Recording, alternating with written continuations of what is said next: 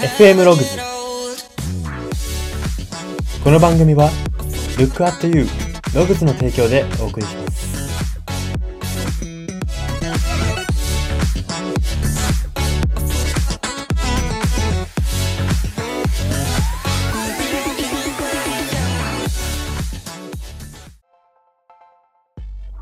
どうも10月になってもまだ暑いことに地球温暖化の焦りを感じている人材エージェント Y です。この番組は人材エージェント Y が独自の分析眼をもとにあなたの人生観、キャリア観にささやかな変化を日々与えていこうという番組です。これは取り入れたいと思うものがあったら取り入れる、そんな感覚で聞いていただければと思います。さて、今回はことわざ旅行のコーナーです。今回特集するのがフランスのことわざで良い夕食は必ず空腹によって始まるということわざを特集していきたいと思います。はい。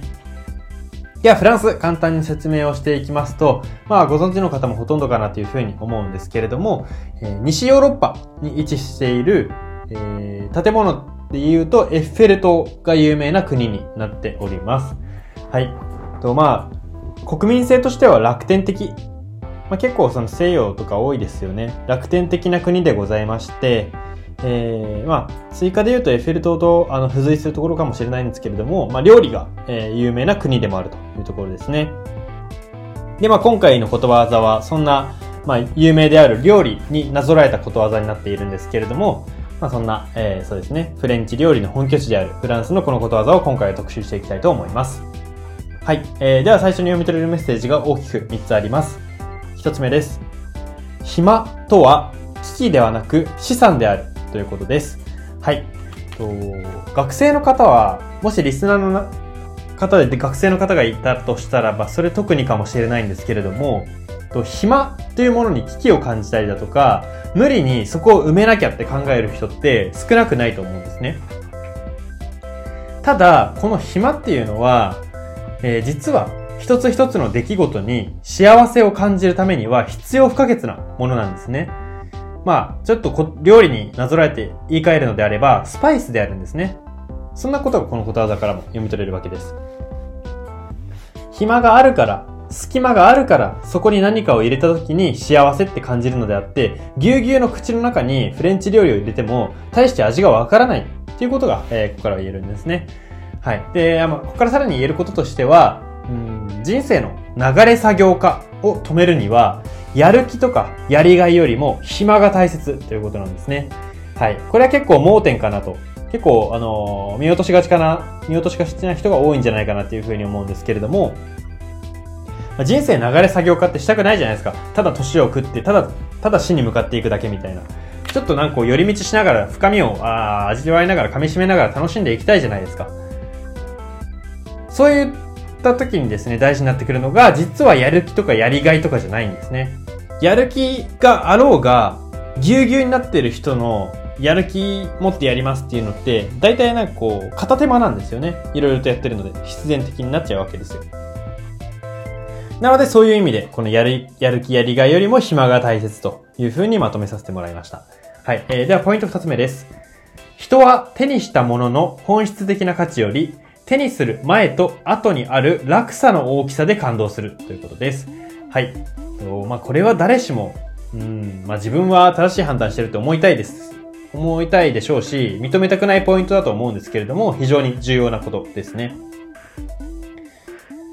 自分はこれ本当にいいと思ってるかっていうふうにいくら言っていたとしても、やはり発言者のそれを手にする以前と今、手にした後の今に、あ、の間にある落差っていうのがやっぱ少なからず関与しているんですね。例えばですけれども、うんとじゃあ、手帳を書き始めてから人生が良くなりました。っていう人がいたとしても、やっぱりこれ少なからず、もちろん手帳の力もあるんですけれども、手帳前が本当に散々な人間性だったとか、えー、なんでしょう、まあ逆にそこから手帳を書くことによって、うん、なんかちょっと、えー社会人として、えー昇進したとか、えーポジションを奪ったとか、そういったことが、えーその後に起きたりするとですね、まあ、その後に起きたことが願っていた出来事であればあるほど、その、手助けをしてくれた手帳を過大評価するんですね。でもこれはもう仕方ないことなんですよ。あのー、これをどう避けるかみたいな話っていうのはできないんですね。なんでかっていうと、どんな人間にもこの落差はあるからです。みんな自分が落差で感動したものの話をして、落差で感動したものを人にお勧めして、落差で、え、感動したものを元にこう仕事をしたり、え、生きたり、え、周りの人間関係選択したりするわけですね。本当に人間って、ちょっと言葉をあの強く言うと、落差の奴隷と言っても過言ではないんですね。本当にもう人生で起きた落差にかなり引っ張られ続けながら、引きずられながら時に生きるわけですね。で、ここからまあ何が言えるかっていうと、感動はある程度作れるってことですね。まあ、人生の感動とか、こう心揺らす揺らす出来事っていうのは大体がその背景に落差があるので、逆に言えば落差が起こるような演出とか、えー、設計、目標設計みたいなものを自分ですれば、ある程度感動っていうのは、このタイミングで作るぞみたいな、で、ね、狙えるってことなんですね。はい。では最後3点目です。良いと悪い、嬉しいと悲しいは常にセット、表裏一体であるということです。はい。悪いこととか悲しいことがあると、リスナーの皆さんももちろん嫌な気持ちだったりマイナスな気持ちになりますよね。でも、このマイナスな気持ちになってしまうっていうことをポジティブに捉えると、良いこと、嬉しいことを得られる道を走っているということであるとも言えるんですね。どういうことかっていうと、えー、冒頭にも言いましたが、良い悪い、嬉しい悲しいっていうのは、残念ながらどこまでもセットなんですね。もう表裏一体ぴったりくっついてきて、どんなに自分が努力して成功しようが、あの自分のことを話してはくれないんですね、この表裏一体。どんなに成功の道を突き詰めようが、ずっと失敗っていうのは横で並走してついてくるんですよ。で、ちょっと、あの、足をくじいたりしたら、すぐに引きずり込むような準備を隣でしてるんですよ、失敗は。ちょっとなんかね、あの、成功がネガティブに感じてしまうかなというふうにも思うんですけれども、で、なんでそういうことが言えるのかっていうと、なぜなら、先ほども言いましたけれども、人は期待値との落差で、それらを決めてるからなんですね。成功したとか、成功してないとかっていうのは、落差で決めてるんですよ。期待値との。つまり、銃を手にした人は、もう銃を手にすることは成功じゃなくなるんですよ。自分の中で。でも、1しか手にしたことがない人が10手にするのは大成功なんですよ。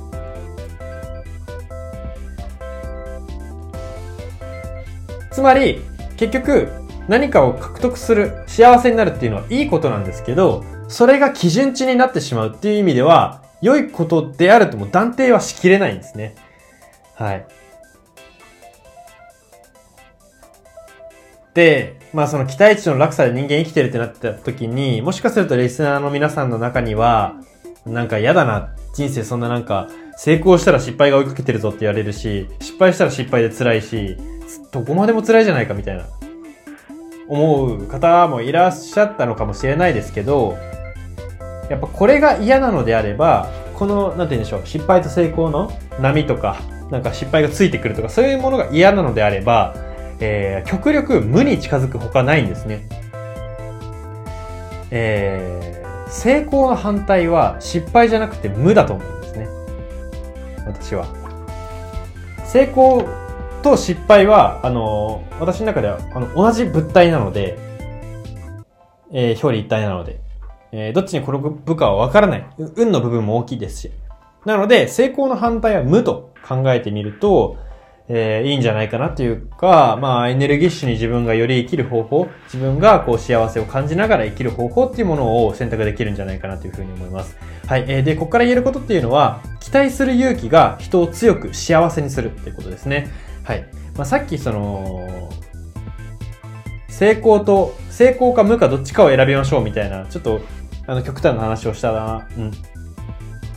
しましたし、で、まあなんか無でもまあそれが幸せならいいじゃないかみたいな言い方になったんですけど、私が個人的にここで、まあこのラジオは私のその主観の話も多いので、主観で話させていただくと、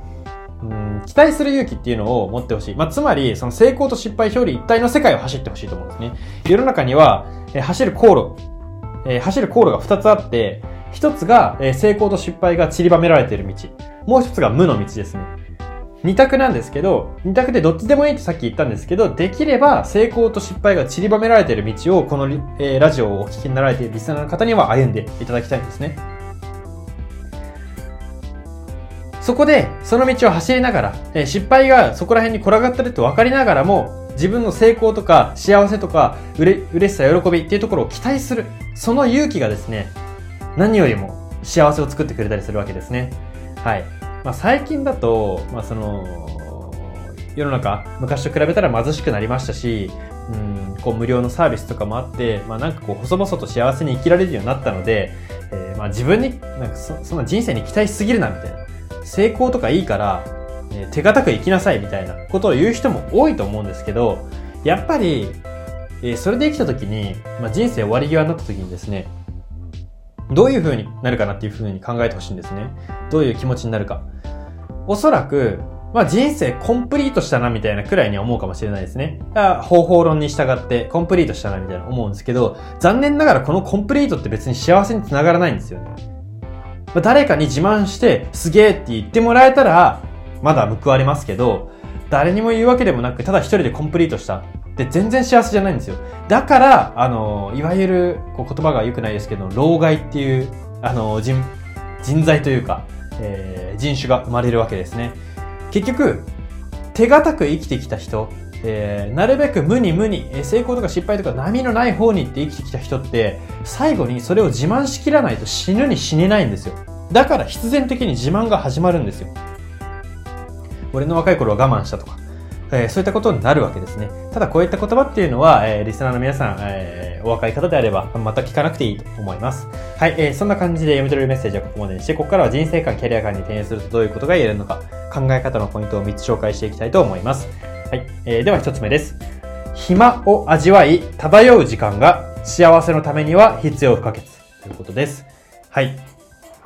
まあ、現代だとスマホを中心に、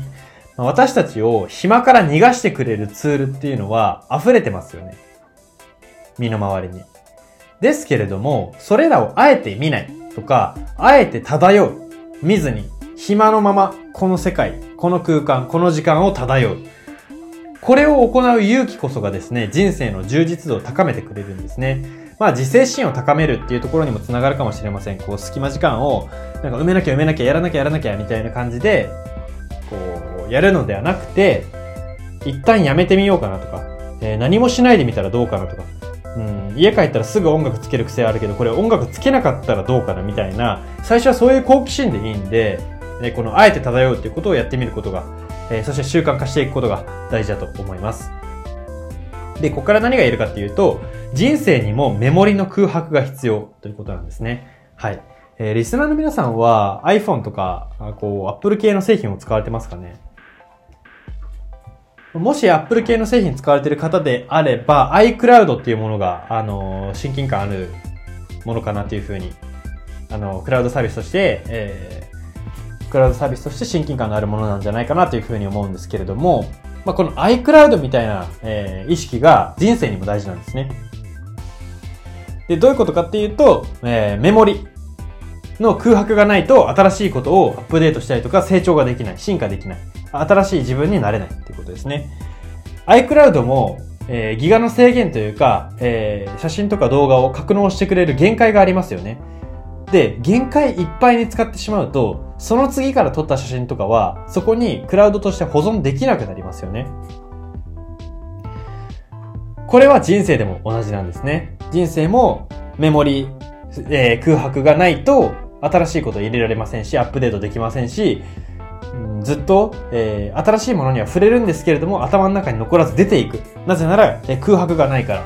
日々に空白がないからっていうことになってしまうわけですね。はい。まあ、この空白、余白っていうのは、自分で意識的に作らないと、年が経てば経つほど、まあ、いっぱいになっていくわけですよ。当たり前ですけれども、人生経験長くなれば長くなるほど、えー覚えておくこととか、覚えておくべきことが増えたりとか、経験が単純に増えたりとかするので、頭のギガがいっぱいになりやすくなるんですね。だからこそ、こう、年がたっ、えーリスナーの皆さんの中でも、年を重ねている方であれば、重ねていればいるほどですね、このメモリっていうのを意識的に作るっていう考え方が大事だと思います。はい、えーではポイント2つ目です。いい意味で裏切るができることこそその人の転職ということです。はい、まあこれキャリア感の話なんですけど、えーこの、まあいい意味で裏切るっていうのは大小にとらわれる必要はないです。例えば、えーこの書類整理しておいてっていう風に、えー同僚に言われて、それを見やすく、探しやすく整理するっていうのも、このいい意味で裏切るに該当するんですね。今のは小さい例でした。まあ、それぐらいでいいんですけれども、こういったいい意味で裏切るが、えー繰り返すことが、いい意味で裏切るを繰り返せる人っていうのは、その仕事が向いているというか、まあ、転職であるっていう風な可能性が非常に高いと思います。はい。で、ここから何が言えるかっていうと、いい意味での裏切りを行う余裕、余白が持てることこそが長く続けられることってことですね。ここも結局は余裕余白の話になってくるわけですね。いい意味での裏切りってどういう時に、えー起こせるかっていうと、自分に余裕があったりとか自分の仕事がうまくいってる時なんですね。リスナーの皆さんもご経験ないですかね？こ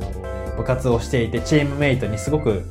いつも厳しく接するチームメイトに優しく接することができたとか、誰も見ていないところのゴミ拾いをできたとか、そういったことって、えーご経験、まあ、あるかなっていうふうに思うんですよ。あると思うんですけど、その時の心境、メンタル状況はどうだったかっていうふうに考えてほしいんですね。おそらく何かがうまくいっていたりとか、何か余裕があったりとか、幸せなことがあったとか、えーそういったことがあったと思うんですね。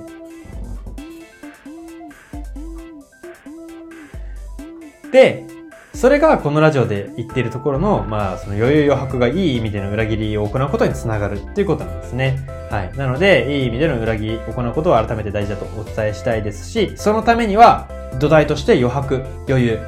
っていうものが自分の中で必要であるということですね。まあ、それを生産することが必要だということですね。降ってくるとかではないので、生産するということが重要だと思います。はい。えーでは最後のポイント3点目です。人の心が一番踊る瞬間とは、結局どこまでも期待をしている時であるということです。はい。まあ私よく言う言葉なん、言葉というか考え方なんですけれども、やっぱり人間って生きている以上は何かに期待をしてるんですね。何にも期待してない人って、もうこの世にいないと思うんですよ。この世に何かを期待してるから、えー今日も人生を続けることを決断してるわけですよね。えーまあもちろん、うん、何かに期待をしたりすると、それが叶わなかった時とか裏切られた時にひどく絶望することあると思います。そういう危険性もあると思います。ただかといって全く期待のない人生っていうのも修行のようで結局は苦しいんですね。えー、前の話に戻ると人生は成功失敗が散りばめられた道か無の道しかないと。まあここで言うところの無の道ですね。こっちってもうほんと修行なんですね。波は立たないけれども、その、つまるところ喜びもないってことなんですよ。悲しみも喜びもない世界。っていうことなんですね。こっちもこっちで苦しいじゃないですか。飴と鞭があるから人生、人間、頑張れるわけじゃないですか。はい。で、ここからまあ何が言えるかっていうと、期待をいい意味で裏切ってくれる物事、人に囲まれていると、充実度は高まるということですね。はい。うん結局人間期待することはやめられませんし、えー人生幸せだったっていう人って、まあ、9割9分は期待をしてきた人だと思うんですね。何かに。なので、えーそういう意味でですね、まあ、期待をすることはやめられないという前提で、じゃあ、その、まあ、期待すると裏切られる危険性もあるって言ったじゃないですか。えーじゃあそんな中でどう期待を続けていくかっていうところのコツがここですね。期待をいい意味で裏切ってくれるもの、物事、人に囲まれていること、えー周りを囲むことが大事であると言えます。うん